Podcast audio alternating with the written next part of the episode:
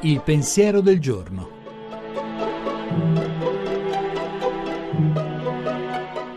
In studio Alessandro Zaccuri, giornalista di Avvenire.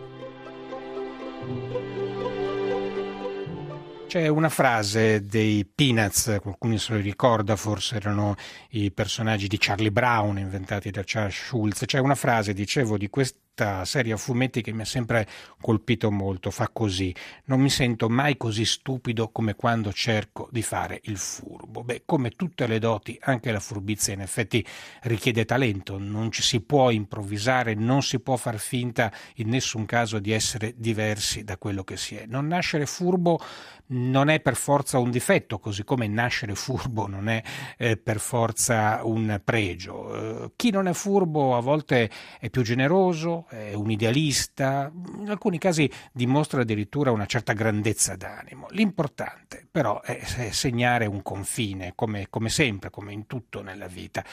Eh, il confine potremmo descriverlo così, non essere tanto furbi da danneggiare gli altri, non essere così poco furbi da danneggiare se stessi.